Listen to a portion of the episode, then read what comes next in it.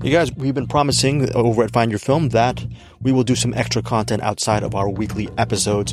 Bruce and Eric have already done that. They've been doing a lot of work on the side, doing some just mini reviews. And there is a new game that we have in, on our podcast universe. Eric Holmes wanted to call it the IMDb, the IMDb game, the IMDb game, but I'm, I just suggested we should call it the Find Your Film game. I'm going to talk about that in a second. And this first game actually should have been a Nicolas Cage game, but I actually reversed order. This is going to be Joel Schumacher is going to be part of this podcast. Now, a couple of things. Bruce Purkey, he, he sent this to me over a week ago and finally I'm putting this in podcast form. He has a review of this Julie Christie film called Demon Seed. It's directed by Do- the late Donald Cammell. C-A-M-M-E-L, I believe, or E-L-L. And he's a very interesting filmmaker. Look him, look him up. I believe he committed suicide, just a very troubled kind of artist. But Demon Seed is, I, I believe, his most popular work. Let's see what Bruce Purkey thinks of that film, Demon Seed. I will put a link via Just Watch where you can actually check out this film. I remember watching Demon Seed when I was an impressionable 13 or 14 year old and it's Julie Christie going up against some kind of super computer or demon or something like that. And it was very, for me, it was a very just scarring moment. So hopefully I, I think it'll be interesting for me to watch it now. But again, Bruce Purkey will review Demon Seed. It's in our podcast as well. You're going to see that. And then he also has a new segment called Going in Blind. And he's, he's going to cover the movie Cordelia, which we'll be discussing on Find Your Film. But this Going in Blind segment, you'll see what's, what it's all about later in the podcast. Okay. For me, oh, regarding the Find Your Film Awards, here's in the Find Your Film Awards. Regarding the Find Your Film game, this is a, a pretty simple game. Okay. You just go on IMDb and what Eric decided to do, he, Eric and his bro- his brother Steven, they they, they drink at night. They just have a good time and they, they just talk about movies. They go to IMDb. The, the first person they looked up was Nicolas Cage, and then they looked up Joel Schumacher. For the purposes of this recording, we're going to center on Joel Schumacher. So, so they looked up Joel Schumacher on IMDb, and what they do is they go over each of his movies, I believe, from his last, he, he, passed away, I believe, a couple years ago. They go from his last movie all the way down to his first movie, and they try to pick which is the best, which movie is better. Okay. And if they have a disagreement on which movie is better as they're going down the list, they will flip a coin. And, you know, if whoever wins that flip will get to have their film survive for the next round. Okay. So like if, if, if uh, Steven Holmes has Tigerland and I don't know, I'm just making this up. Eric Holmes has Phantom the Opera and they say that that's their favorite Joel Schumacher film and Steven Holmes wins, then Tigerland gets to move on for the next round. Eric Holmes will explain it better when his segment comes up with Steven on the Find Your Film game. So right now, as I'm speaking, I don't even know how to actually organize this podcast, but you know what? I'm going to do it this way. What am I going to add? I'm going to add a very quick review of this movie called Torn Hearts. Torn Hearts, we, I didn't want to jam it in for the episode tomorrow that we're actually taping tomorrow for the, our weekly episode, but this is going to be some added value for you because Torn Hearts comes out on digital this Friday, May 20th. And you're wondering, I'm going to purchase it on digital. Is it worth it? First of all, it's a Blumhouse Television and Epix release, E-P-I-X. I'm sure some of you know Epix, co-release from them. And it's directed by this filmmaker named Brea Grant, and I love her. I loved 12 Hour Shift. I don't, I don't remember if Eric Holmes said he didn't see it or he doesn't remember it. Bruce was not a big fan. I'm a huge fan of 12 Hour Shift. I really like Brea Grant as a lead in this film she did called Lucky last year. And you can, you can actually, I believe, see both films on Shudder. And anyways, both films are really interesting genre films, thriller, thriller genre films, horror a little bit in 12 hour shifts. Uh, just really, and also in Lucky, just really interesting releases from the last year or so from Brea Grant. Now she is behind the camera this time again for Torn Hearts. And this is very cool because look, it's, it, how, how, how do I explain this? It's a very interesting movie in the sense that it has some really good actors, some really good actresses in it. And it reminded me of sort of a countrified version of Sunset Boulevard. And actually, what's interesting about Torn Hearts is there is a reference to Sunset Boulevard. It's not a spoiler, a reference to Sunset Boulevard in the middle of the narrative. Anyways, here's a premise of Torn Hearts.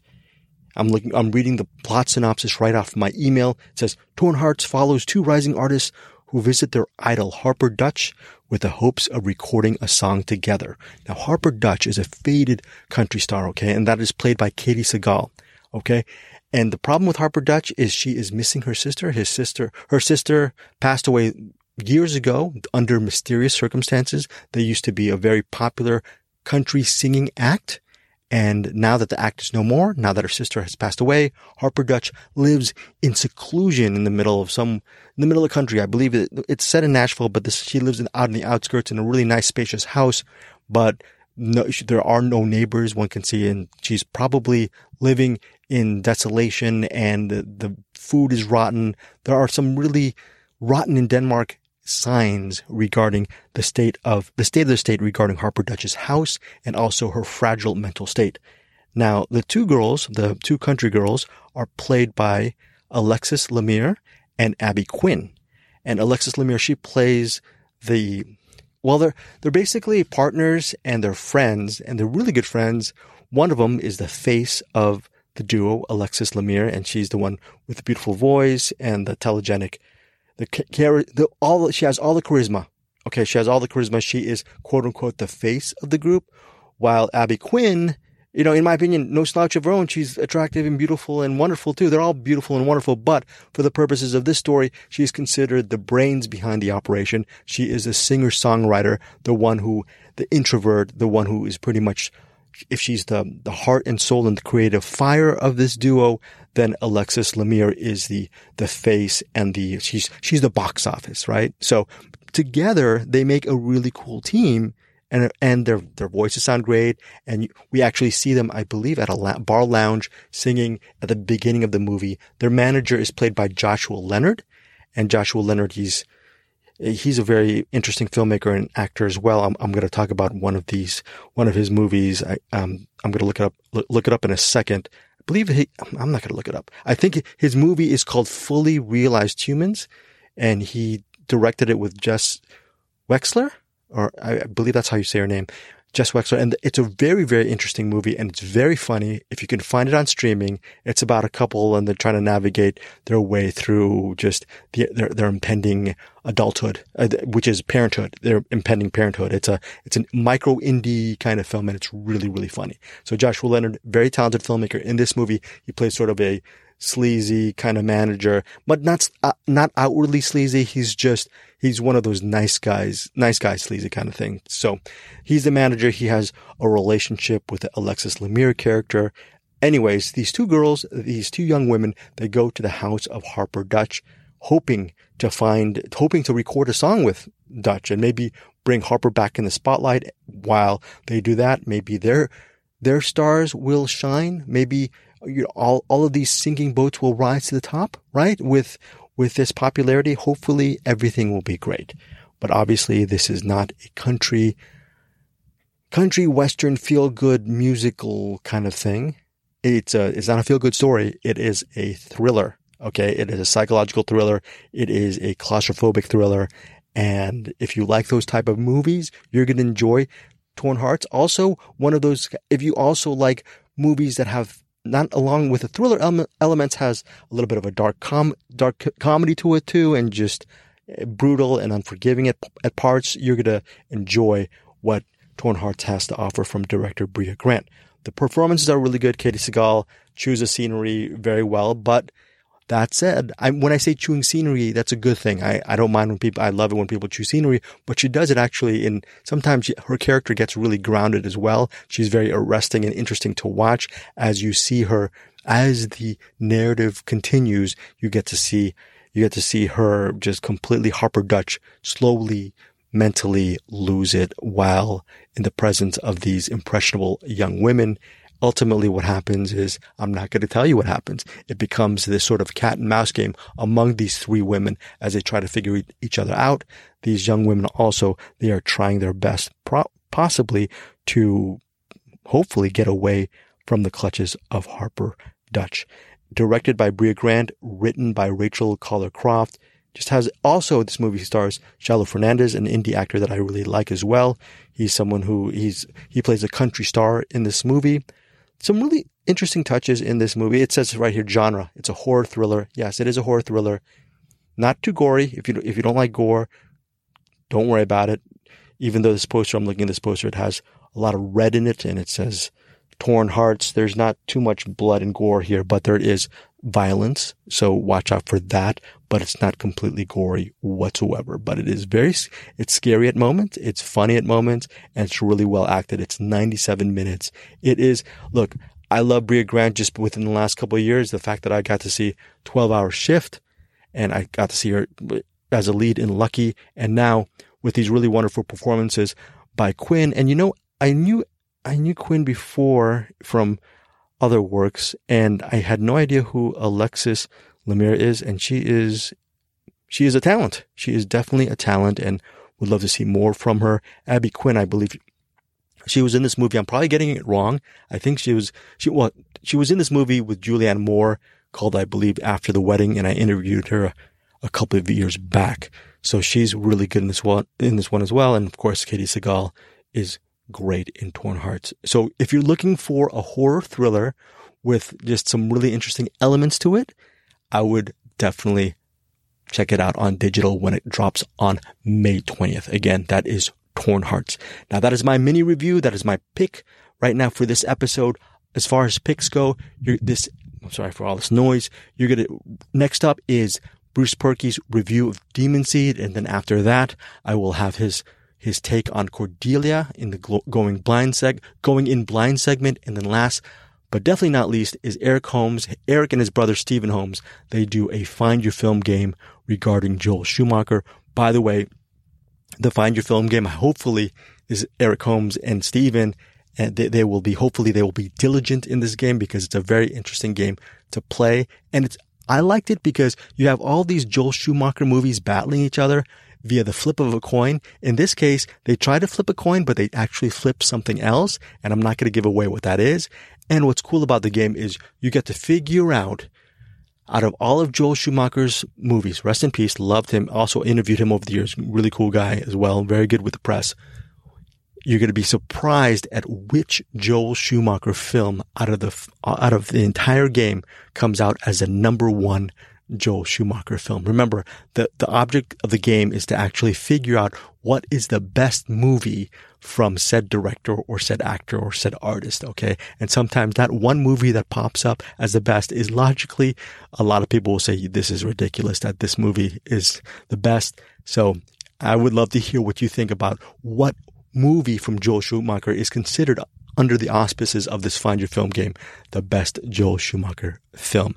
All right. So thank, thank you guys so much for supporting me and Bruce Purkey and Eric Holmes here on Find Your Film and, and check, check me and Anderson and us out too also on CinemAddicts. We love you guys. Thank you so much. Join our CinemAddicts Facebook group, blah, blah, blah merch, blah, blah, blah plug here. Oh yeah. Our website, findyourfilms.com. Check that out. out check that out as well. Sorry for the, I'm not going to edit this. So I apologize that I'm, I'm blubbering and blabbing all the time, but check all that stuff out. Findyourfilms.com and hit us up. Tell us what kind of movies you've been watching lately as well. Actually, that's the most important part. I'd like to hear all your recommendations. But again, tell us what you think of Torn Hearts. Tell us what you think of Demon Seed.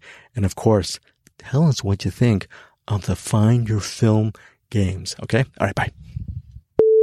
Check one, two. Check, check. Testes. Testes.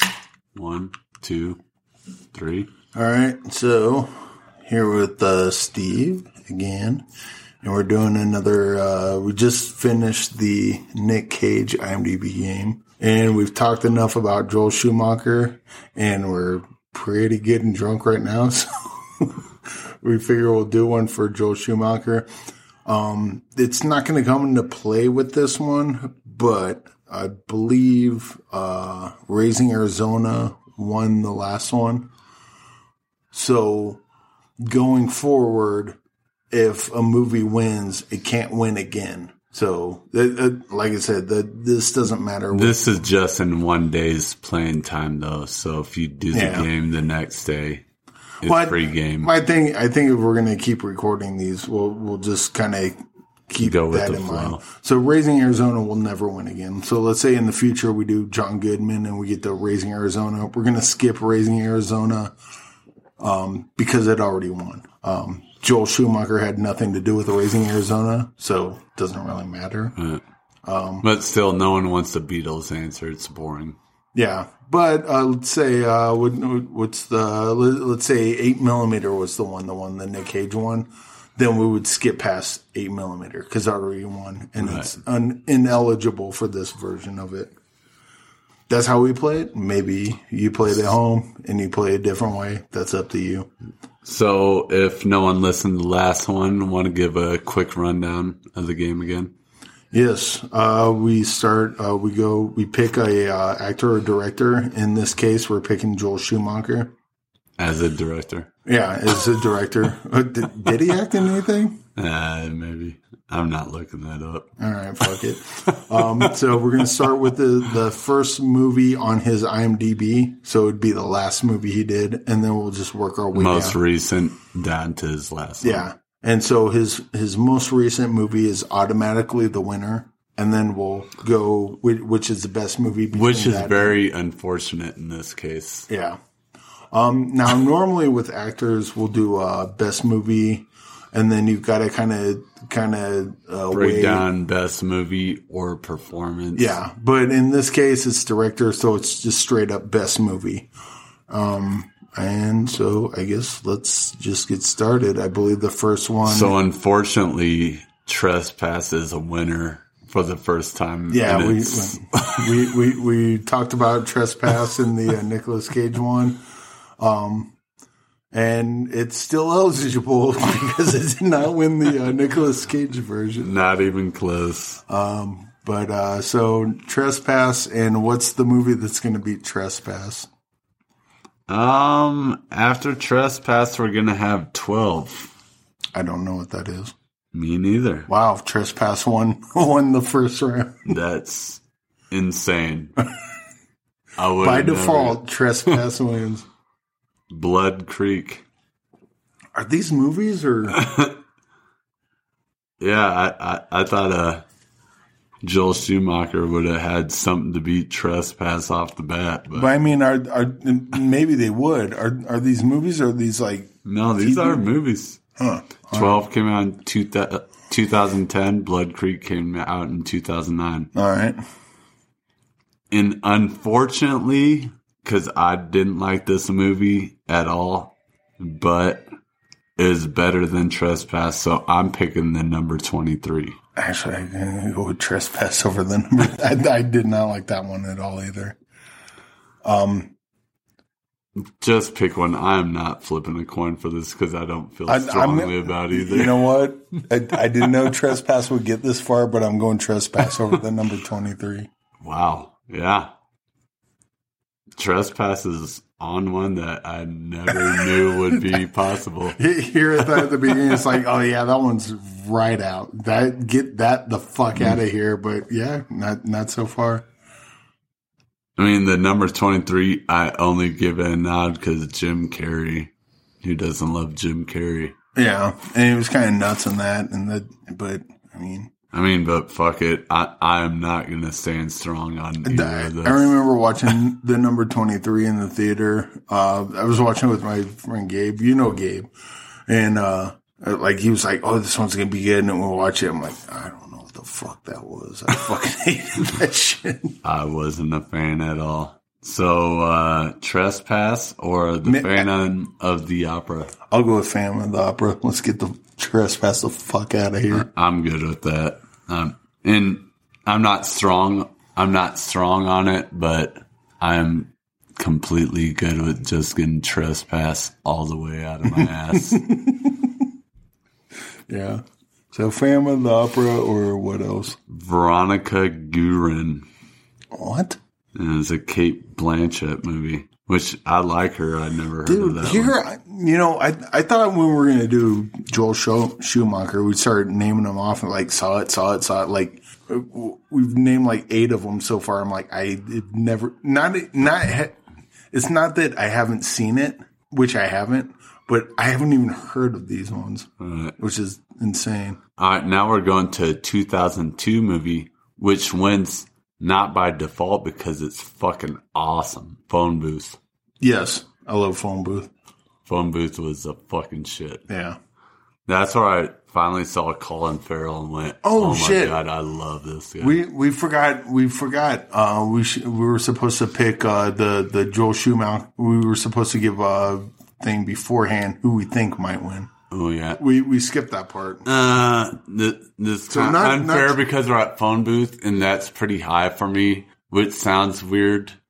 I don't know if any of you guys seen phone booth, but it's fucking awesome. I I think so my my guess would be I think it was Joel Schumacher uh, Time to Kill. I would guess a time to kill, but we're also talking about Batman Robin, which obviously sounds like a joke pick. yeah. But when me and Eric grew up, we are used to seeing Adam West. So And when we saw Batman Robin, like this is the most true to what Batman is to us. well, the the Which doesn't by any means make it a great movie, I I, I just but like it just makes it more true to what we knew I just up. I just really like the campiness of that. And you know, it, it's like, but Batman and Robin's stupid. I'm like, well, have you seen Endgame? that one's stupid too.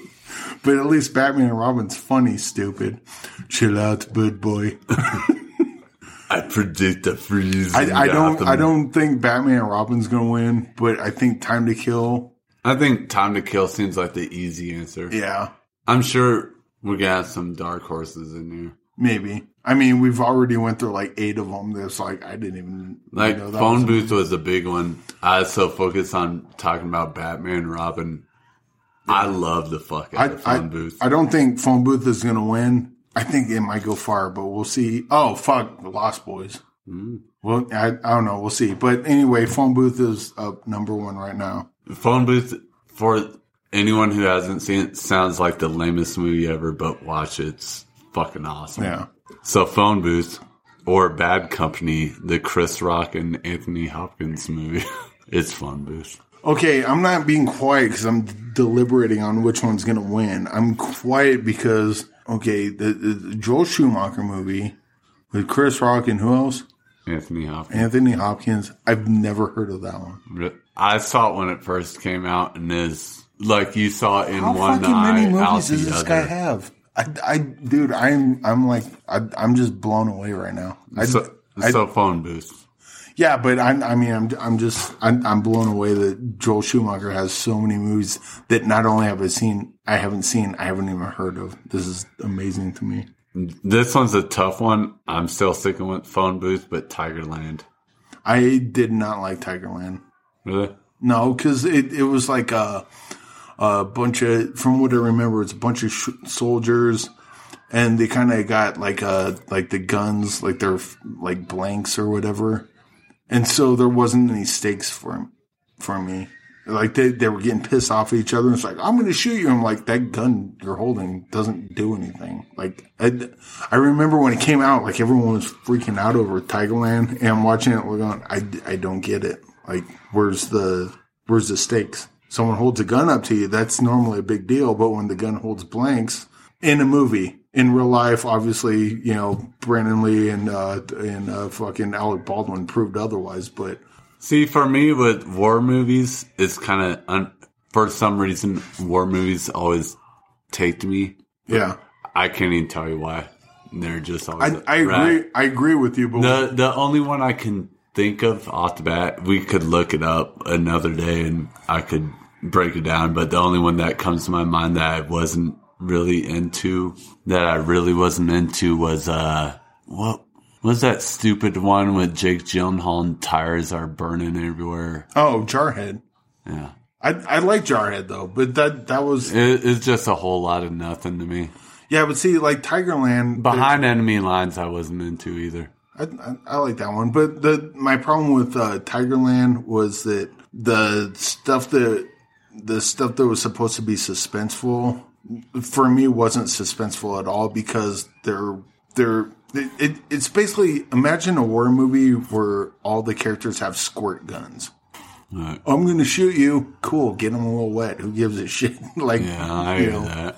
that that's kind of where I was with Tigerland. I and I had I remember when it came out, like everyone was fucking all over that, and maybe I should rewatch it. But the, yeah, Tigerland's not very high for me at all. See, see, I like Tigerland. I'm still with Phone Booth. Yeah, But Tigerland it, it's kind of like you know how I feel about majority of sports movies. They're usually easy win for me. yeah. But So maybe if Tigerland off the was bat, I'm gonna watch them anyway, and most times I'm gonna like them. Yeah. Maybe if Tigerland was about like football practice, I'd be into it. the Detroit Tigerlands. Okay, so we're at either uh, phone booth or flawless. I know what flawless is. What I is remember seeing it. I could, couldn't tell you. Yeah, same, it. same here. I'm still on phone booth. What what is flawless? Who's in that? That sounds really familiar. Uh, Joel Schumacher did it. Oh, okay. Um, let's see here. Uh, yeah, Bobby De Niro, Philip Seymour Hoffman. God damn. Well, I mean, just let's read the quick synopsis here. I'm gonna fart real quick. An ultra conservative security guard suffers a debilitating stroke and is assigned to a rehabilitative program that includes singing lessons with the drag queen next door. Hmm. I, I'm I'm gonna That that could have been phone, rewatch that. that could have been phone booth. like I've heard the name of it, but yeah, I, That's I, a very descriptive synopsis where that movie should have really stood out I you know by what? a big name director. I almost want to pause this, watch Flawless, and see if that would have beat phone booth because from what you described, I think that would beat phone booth. I don't think I've ever seen that movie. I don't mean that particular movie. I just mean in general. You know how movies always have a similar story. By that synopsis, I don't think I've ever seen it, that movie before. Yeah. That is Oh, you know very descriptive. Now, Flawless does sound familiar, but I'm, I wonder if I'm thinking of Lawless, the Shia LaBeouf movie. Yeah, the Tom Hardy shit. But I, I swear to God, I've And heard, there's no I've, drag I've heard queens Flawless before. But yeah, you you read who's in it and describe it, and I'm like, no, Bobby De Niro, Philip. Seymour Hoffman, Joel Schumacher. How'd that one skip by us? Damn, we're gonna have to redo this one after we watch all tw- all twenty of his movies that we've never heard of. And here next, so we're still at phone booth. Eight millimeter. I'm going heavy on this. I love this movie. We talked earlier in the last episode about how people hate on. I fucking love this movie. Um, I don't want to watch all the time because it brings you in such a dark world that you feel that you're there and you feel dirty. I'm uh, I, I'm still on phone booth, but maybe one day when we do Colin Farrell or spoiler alert, Kiefer Sutherland, maybe phone booth will win. so I'm good with going. Uh, that yeah, I'm good with going eight millimeter on this. Do you want to argue it? Because the next one is going to win. No, I'm sure it will. What's that? So do you want to go eight millimeter phone booths? Oh, yeah, we'll we'll go eight millimeter. Okay. Batman Robin. That that one Me, by a lot. I know everyone thinks we're contrarians here, but we're serious. Yeah, literally anyone listening to this is like you fucking idiots. And I get why would you why you would think as such, but that's how we grew again, up. That but- was Batman to us. It, that was what seemed right for Batman. Yeah, I, and on top of that, like as we mentioned with the Nick Cage one, like you know, it, if you're playing this at home, you know, dep- like we could have three other people with us right now. Like you and I are you, me, and Joel Schumacher. Fuck no, Joel Schumacher don't even like yeah. that. So movie. you and me are the only two people on this planet that likes Batman and Robin, and that will ever like Batman and Robin True. that's that's older than like five years old. But yeah, I mean, we get like three other people here with us, and Batman and Robin's like off the table almost immediately. Yeah. but so why even argue it in that case? but there aren't three other people here. It's just us two. So it's just the only two people that has ever liked that movie. yeah. So What killed the dinosaurs? The Ice Age. Okay, since we're on Batman and Robin, let's talk about the best scene ever, which carries off into another scene and then comes back to the scene where Bane the the skinny guy Yeah, becomes not Bane. Tom Hardy, the real, the good Bane. Yeah, uh, yeah. no one cared about me until I put on the mask. but uh, Dude, not to mention Uma Thurman. She's always she's never attracted to me, but some reason point Poison Ivy. She is fucking super hot to me. oh, the I mean, but, but we'll we'll go Like past it. uh, off the bat, Uma Thurman. I was thinking, you, you know, obviously Pulp Fiction, but there's that movie. Remember where she is the hitchhiker with the big thumbs? No, no. It's some weird out there movie. It's some artsy. It's like movie. hot dog thumbs, like everything Dude, they're everywhere all at like crazy long. It's like kind of the point of her career. I remember seeing it when I was young. I don't remember the name, but it's, Well, we don't have the body shamer. but but the- but Uma the- Thurman was never attractive. But Poison Ivy, she was hot as fuck. I, I I would certainly agree with that. But the the best part is so Bane, you know, he gets the the, the skinny guy gets all the venom put in him, the Bane juice in him, and uh, he he uh, he he you know all of a sudden grows a fucking uh, luchador mask over his face. Oh no, they put it on him, and then he gets bigger and he becomes Bane. He breaks out of it and goes and then they cut away to Uma Thurman's uh, poison I- becoming poison ivy, and then you know she gets the the fucking uh, the you know the plants and shit, and all the, all that stuff happens, and that scene goes on for like five ten minutes, and then they're like, wait, where's Bane? And then they cut to Bane. so he was screaming his name for like fucking fifteen minutes off camera. You you know what's crazy? That's what. That's brilliant comedy right there. You know what's even crazier now that you bring that up? Because I don't know if you remember Thundercats, the Yeah. first episode when Mumm-Ra comes back from the dead after what ten thousand Yeah. years.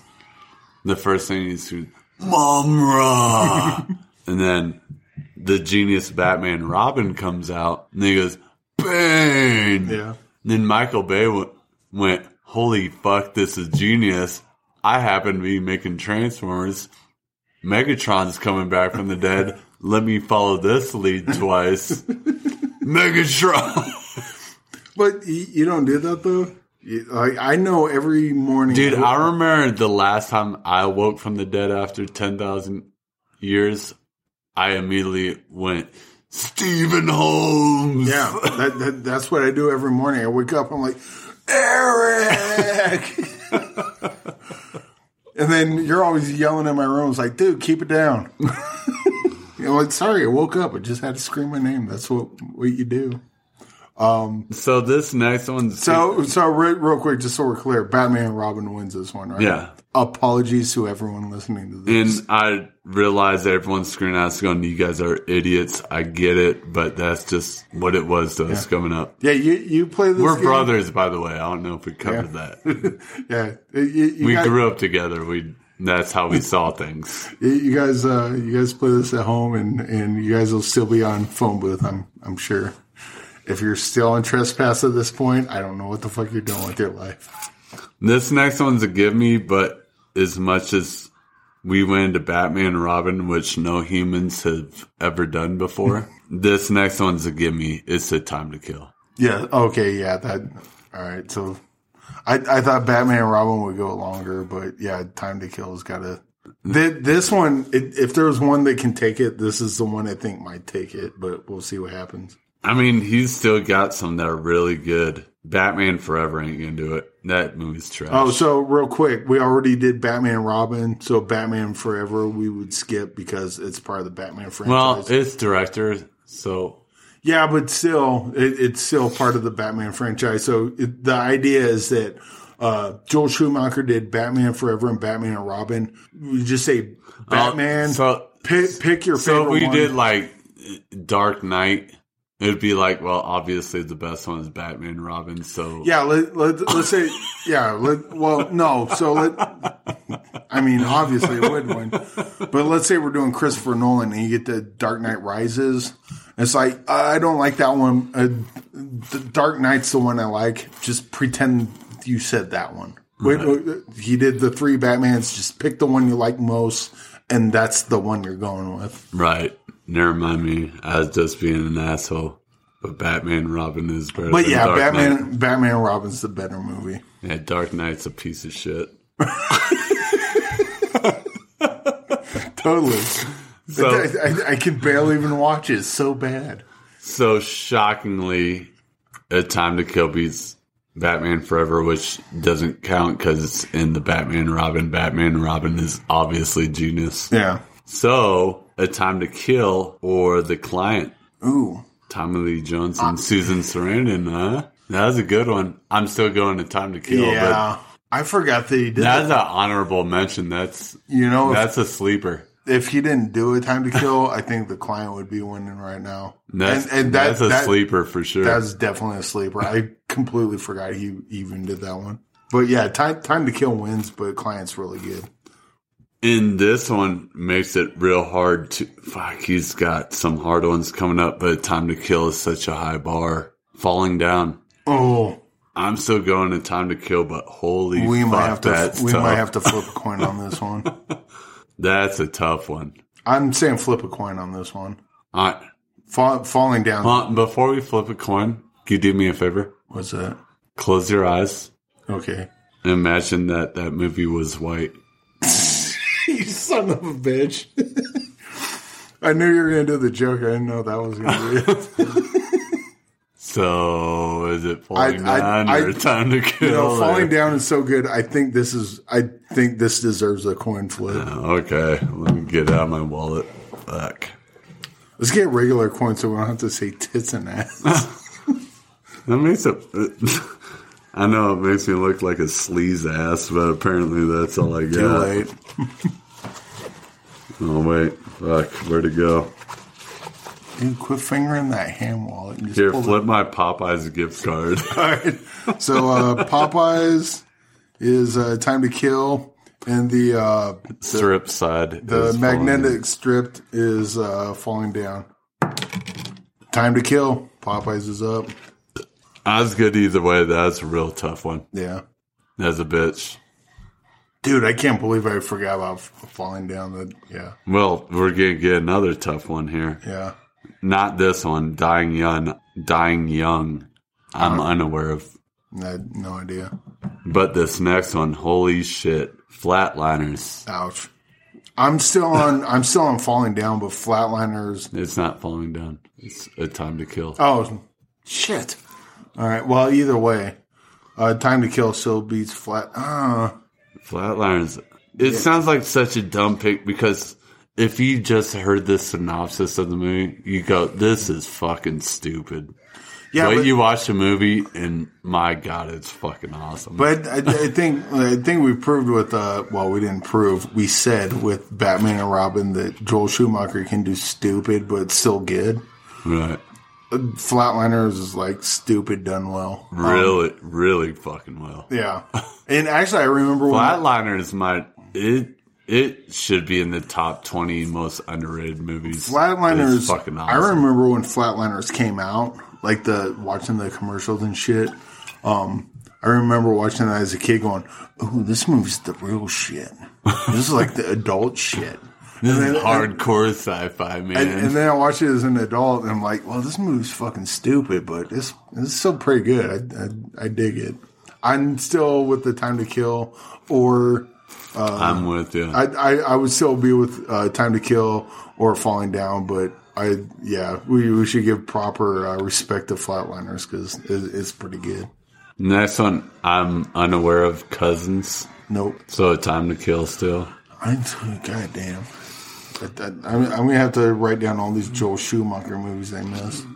Ooh. Oh fuck! There's I already know your winner. Your winner is actually coming up. no, there was one I forgot about. With uh, we'll get there. I'll mention. we I. I know what your favorite's gonna no. I don't think you do. Oh, Thi- I do. thi- This is going to be one of his first ones when we get there. I just thought of it just now. No, I know exactly what your favorite Yeah. is. It's three away.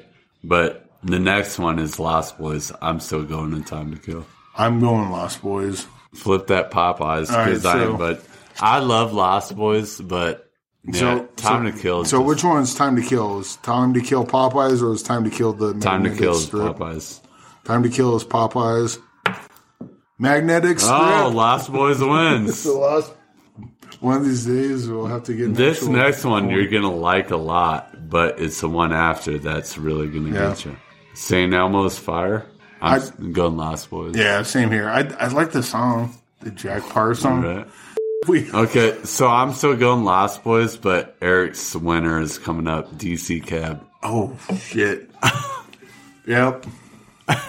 I told you that's yeah, gonna be I- I- your winner. Yeah, I'm all in. I completely forgot about. That's not the one I was talking about though. Really? That I think the one. So the one I'm talking, the one I was mentioning, the one I mentioned before, they didn't say is still coming up. I think DC Cab's gonna beat it though. DC Cab is so good. I'm going Lost And you, Boys still. you know how good DC Cab is. Bill Maher's in it, and it's still fucking awesome. Well, I'm still going Lost Boys. Uh, So you're gonna have to flip it. so which uh, is uh, Lost Lost Boys is the winner so far, so it gets Popeyes. All right, so Lost Boys Popeyes, DC Cab is Magnetic Strip, Magnetic, so, so DC Cab. DC Cab. Woo! Fuck yeah!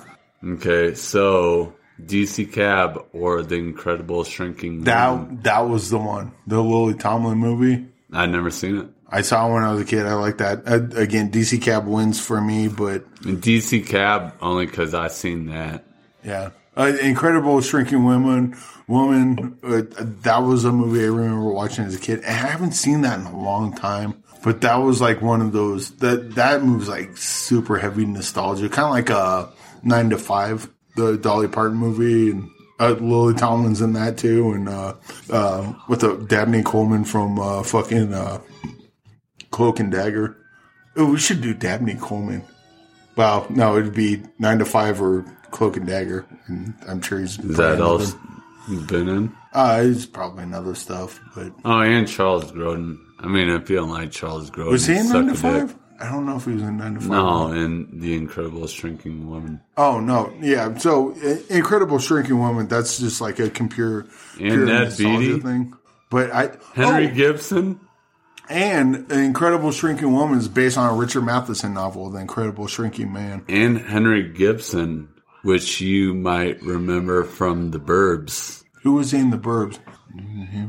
Oh, that guy. He was in. Uh, he was the guy smoking in Gremlins too. Yeah. It's like you don't work here anymore. yeah. Well, I'm gonna have to check out this movie. It's got a pretty nice line. yeah, I haven't seen that since I was a kid, but like that movie just kind of just lives in a little part of my brain that uh I mean it's completely Mike nostalgia. Douglas. Michael Douglas is in that? No, Mike Douglas. Oh. I knew I'd get you on that one. I was like, I do not remember Michael Douglas in that. It's like it's because you didn't see it.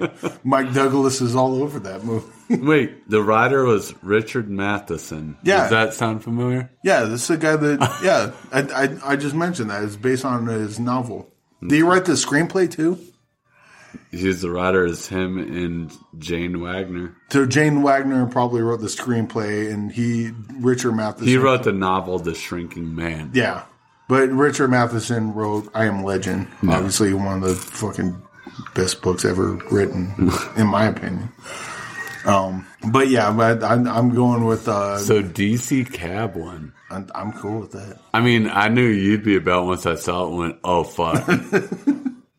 but yeah, thinking Joel Schumacher, I knew there's movies I wasn't even thinking of. DC Cab was I did not see that winning. DC Cab was the ultimate dark horse because like I, you're like oh this one's gonna be it. I'm like what is it? And as soon as you said DC Cab, I'm like son of a bitch. Of course it is. and it won by a flip of a fucking Popeye. This is crazy because I've seen DC Cab. I like that movie, but you like that movie a lot. Like I don't think anyone in the world outside of me would allow a time to kill to pass. yeah. Well, I mean, I, But I, only because we were raised together and I love you, I'll allow it. that that and the uh, flipping of the uh, Popeyes gift card helped. Yeah, So uh, I. I, I think Popeyes gets the assist on this one. Which we are not sponsored by, but but we do We have are a, open to it. we do have a gift card that probably has thirty six cents left on it. Actually, you're very close. It's four dollars and thirty three cents. Oh, well, there you go. Need to spend some, get like 69 cents left on it. and just like- yeah, love that chicken at Popeyes. So keep that in mind with the game with uh, DC Cab winning. yep. So, just so you know, when we do the IMDb game with Bill Maher, DC Cab is off the table. oh, good. Oh, fuck, fuck, who else is in that? The fucking Adam. Shit, who isn't in that? That one is pretty stacked. So there's Gary Busey, Mr. T. Oh fuck, my brain's. Uh, I would say Adam Brody, but that that's not his name. It's Adam. Uh, yeah, Adam Brody's way past that. no, it's uh fucking. Uh, God damn it, it's it's Adam something. Talk something about the movie while I look this up. So anyway, it's about these cabs, and they're from DC. So The one Max Gail, All right, Adam Baldwin, that's who I was thinking. Of. Mr. T, I I heard Adam Baldwin's a dickhead, but I don't know. Charlie Barnett, Gary Busey, Gloria Gifford, Oh Marsha Warfield. That's the one I forgot in there. Bill Maher, yes, Otis Day, yes. There's uh, hold, hold on. Paul Rodriguez. Really? Yep, Shit, I didn't remember that. Paul Rodriguez. Okay. Whitman Mayo, Peter Paul, David Paul, Irene Cara, Diana Bellamy, John Diehl. So Irene Cara, uh, she did the uh, song "The Dream." Yeah, I, I don't want to play too much of it because Greg's just going to cut it out. But that, that's as great as DC Cab is. That, oh, that that's like uh, one of those things like uh, they used to do back in the day. and where- I like DC Cab, but is that the main reason you like it? Because that song is so awesome. No, that, a, a lot of that's nostalgia too, but I also watched it recently. Like when I say recently, I said like probably three years ago, and uh, eh, probably two years ago. I've seen it relatively recently, and it, it still holds up. It's kind of funny and kind of kind of fucked up, and yeah, it's got some good stuff in it. But the the music's good. And again, Bill Maher's in it, and he didn't completely piss me off, which I think is says something. And that, I mean, and when you want great performances, some that like really make you feel emotion, you always want Mr. T. Yeah. Well, mostly get uh, you have fucking uh, Gary Busey being as Gary Busey is. And then He's just fucking out of his mind. And and that's it. That's the thing. Do you like- know how much this is gonna piss people off if anyone ever hears this? They're gonna be like, dude, you had the choice of a time to kill, but you chose Batman Robin or Mr. T fucking movie. Get all the way out of my ass. I can't help it. DC is so good. and I mean, it, to be honest, that that that was all this fucking uh, the the the Popeyes gift card. N- now I'm thinking that, $4.33 that people are gonna worry about how we came up. Where the fuck did you get a Popeyes gift card from anyway? I got for my birthday because I love fried chicken. I, I get that you like chicken, but who hates you so much that they're going to give you a Popeyes gift card? Our sister, Okay, I, I'm sorry I said that. Then. she gave me two bags of Twizzlers, a Popeyes gift See, the card, Twizzlers I get. The Twizzlers I a get. Popeyes gift card, and a bag of Oreos. All right. Well, so there's a theme running through the Because you know, when you turn the mighty forty, you only get the shit that really matters. Yeah, that's true. That's true. Like you get like uh, Popeyes chicken and dong bags. No, I never use those. well, how else do you keep your hands clean? I mean, unless somebody wants to sponsor this, I'll totally use them. Well, or give them to someone who will, and I can tell them how good they worked out. You're listening to Find Your Film, the IMDb game, brought to you by Dong Bags.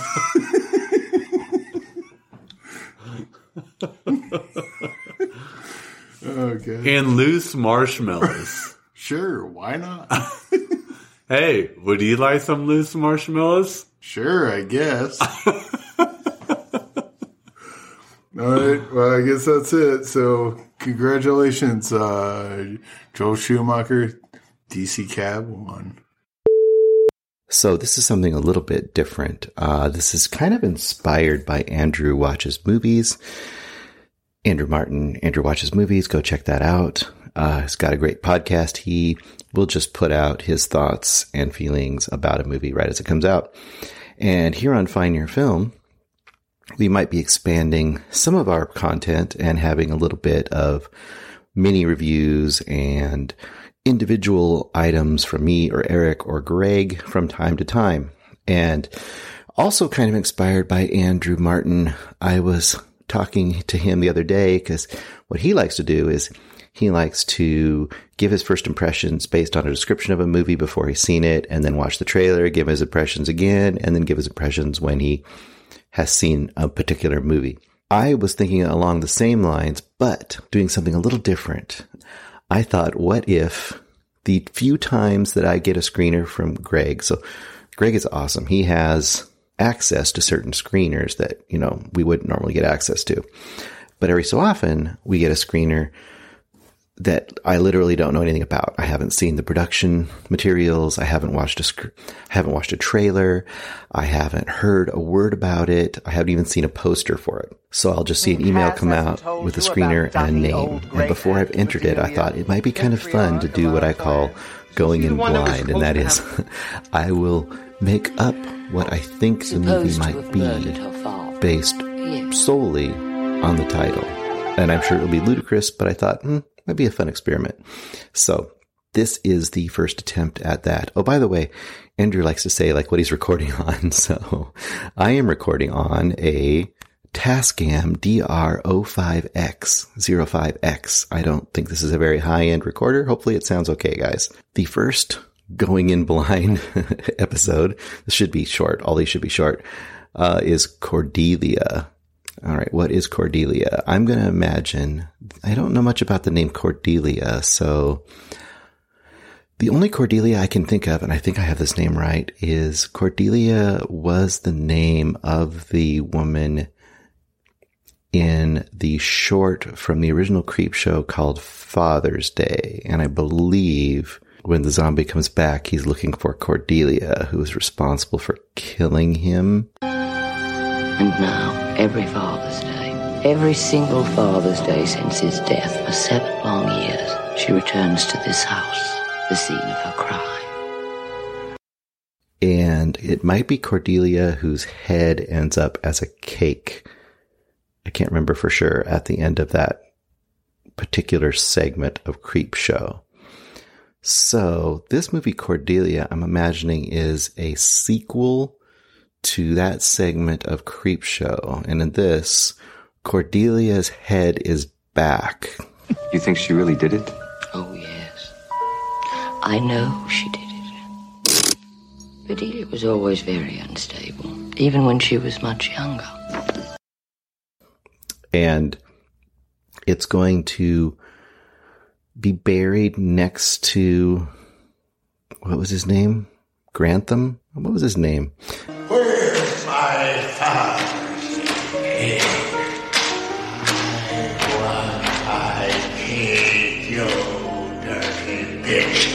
Uh, next to the grave that was uh, unearthed as he escaped in that in that segment. Um, next to it is Cordelia's grave now, and we are seeing it. Uh, what is it? Thirty five years later, and uh, her great great grandkids have come back to uh, to claim the estate of their long lost relatives. Little do they know that Cordelia's head will be reanimated. Now, what will cause it to be reanimated? I'm going to say they celebrate Father's Day and in a fit of hubris, they decide to eat their cake and wine and party on the grave of Cordelia and some of the wine and some of the cake spills out as they are um, canoodling, canoodling, canoodling upon the grave site of Cordelia, and the wine mixes with the cake, soaks into the earth. We get a cross section of the earth as the wine mixed with the cake and the sugar sinks down into Cordelia's head, sinks down, and it goes into her mouth, and her eyes open, and then across the title, Cordelia! Exclamation point. There you go. That's what Cordelia is going to be about. I want my cake, Bedelia! You bitch! You called me a bitch! Sylvia fixed it all! Ashtray back in place, chair overturned. A fall, Daddy, bad fall.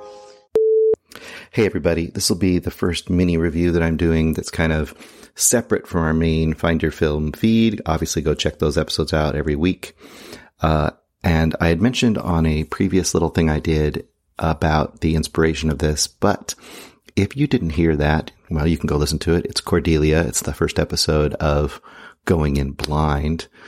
This is my first little mini review. So this will be anytime we we just don't have a review that quite makes it to the show for whatever reason, time just doesn't quite make the cut, whatever it is. Maybe once in a while, uh, myself or Greg or Eric will just throw up a mini review for you guys. Something that we might find, uh, something that we might think uh, still has some value for you guys to check out. And uh, I'm going to be doing the 1977 movie Demon Seed. Julie Christie carries the demon seed. Fear for her. So I was uh, trying to get a few reviews into this show, but uh, Greg, you know, had the iron fist on this episode, and he really locked it down. I said, Greg, are you going to let me out of a box? Are you going to let me out of this box? When are you going to let me out of this box? He said no. Anyway, so Demon Seed from 1977. Is this a great movie? No, this is not a great movie. This is the kind of movie that um, will probably interest people who are into weirdo horror, weirdo sci-fi, um, stuff that has kind of a campy appeal now, but also is just an oddity of film, but is also relatively entertaining. So that kind of is where you're going to go into this movie. But I do kind of love these. Um, strange, schlocky sci-fi horror movies, especially the ones that came out of the I don't know, 50s through the 80s. There's some there's some really good stuff there. Especially when it's sincere. It's trying to do something different. It thinks it's great, uh, even though it's not. So, Demon Seed from 1977 was directed by Donald Cammell. Um, the best thing about this movie, okay, so I think when I watched this movie, I was thinking like, what is the pitch meeting for this movie? And I'm pretty sure it went something like, uh, Hey guys, you know that movie 2001 A Space Odyssey? You know, the hippies loved that and it was really highly regarded and, and groundbreaking and, and trippy. And, um, you know, it really uh, stretched the bounds of, of reality, you know, so we want something like that. But The Exorcist and Rosemary's Baby are also huge hits. And that's pulling people in because they know they're going to be you know, having heart attacks and panic attacks and puking in the aisles and, and they're going to be lined up around the block to be shocked and appalled by the, the horrifying events of Rosemary's Baby and, and The Exorcist and, you know, even coming up soon, The Omen, which I think might have come out a year after this, but whatever. So what if we combine 2001 A Space Odyssey with Rosemary's Baby? What would that look like? And such a thing sort of happened in the movie Demon Seed directed by Donald Cammell. I don't even know what Donald Cammell, Cammell, Cammell? I don't know what he did. I should have looked it up, but I'm just looking at my notes, which isn't much. So the two most notable people in this movie for my brain uh, is the the main, I guess, mad scientist Alex, played by Fritz Weaver, who you might know from Creepshow, the segment, the original Creepshow, the segment The Crate. Uh, Fritz Weaver is one of the two men who has to deal with the crate. And Susan, his wife in this movie, played by Julie Christie, the, the awesome Julie Christie. We know her. Uh, Don't Look Now is a notable movie for her.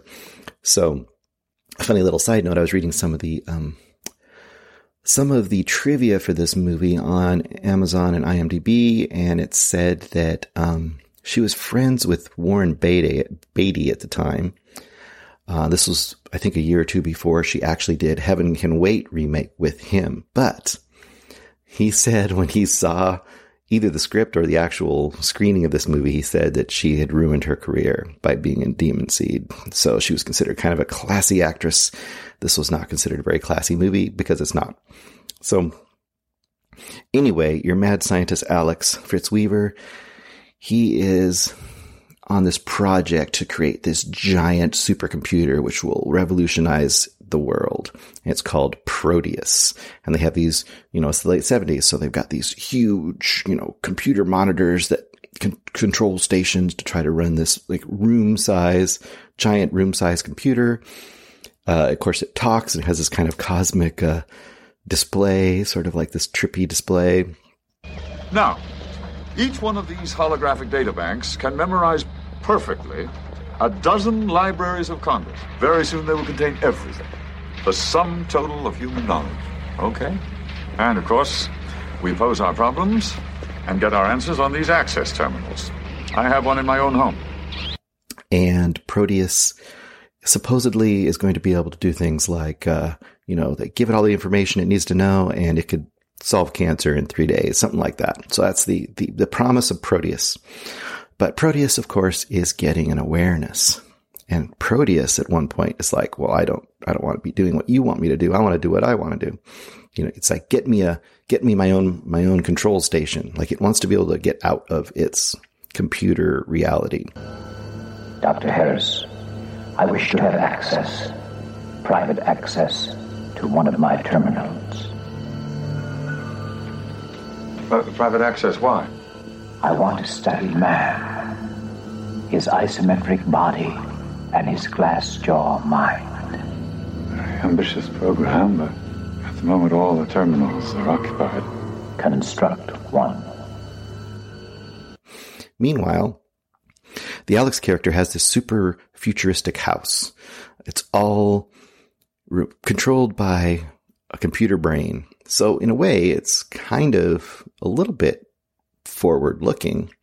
It's kind of, he has this thing called Alfred in his house and he can call Alfred and Alfred can, you know, close the shades or, you know, send some food out to him. So in a way, it's kind of like an Alexa or a, you know, a Siri kind of an idea, or early version of it. Well, as you might guess, Proteus. Oh, and Fritz Weaver and Susan, Julie Christie's character, are kind of on the outs. They're kind of being separated. So she's kind of living in this house alone now, and he's kind of off doing his science research, but they're not really interacting very much. So it looks like they're going to basically split up, but you're not sure exactly. It's, it's not super contentious, but they're not really speaking much.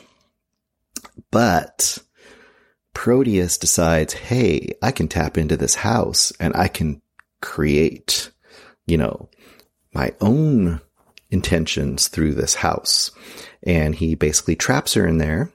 And, uh, like, uh, Andrew Martin says about 70s movies, they tend to be really, um, and once again, I said this on the show, I said they tend to be really assaulty, uh, if you know what I mean.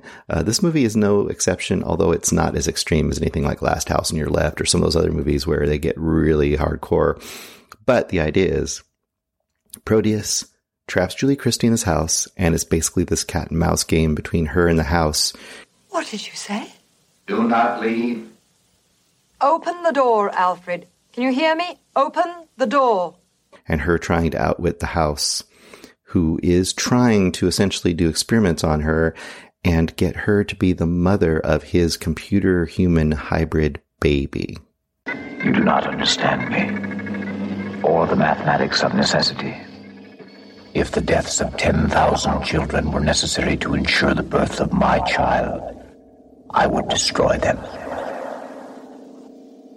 There you go. Now, that sounds weird and oddball enough for you.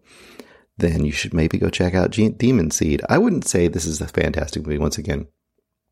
For my personal taste, it's about a three and a half. For other people's personal taste, it might be a one and terrible. It doesn't have the greatest rating in the world, but if it sounds like the oddball weirdness that you might be interested in, um, thinking someone like Jason Kleberg from Force 5 podcast, or maybe the guys from, maybe the guys from Middle Class Film Class. I don't know. Sometimes they don't like this kind of weirdo, campy stuff. But if it sounds like your kind of possible camp 70s cheese, you might check this one out.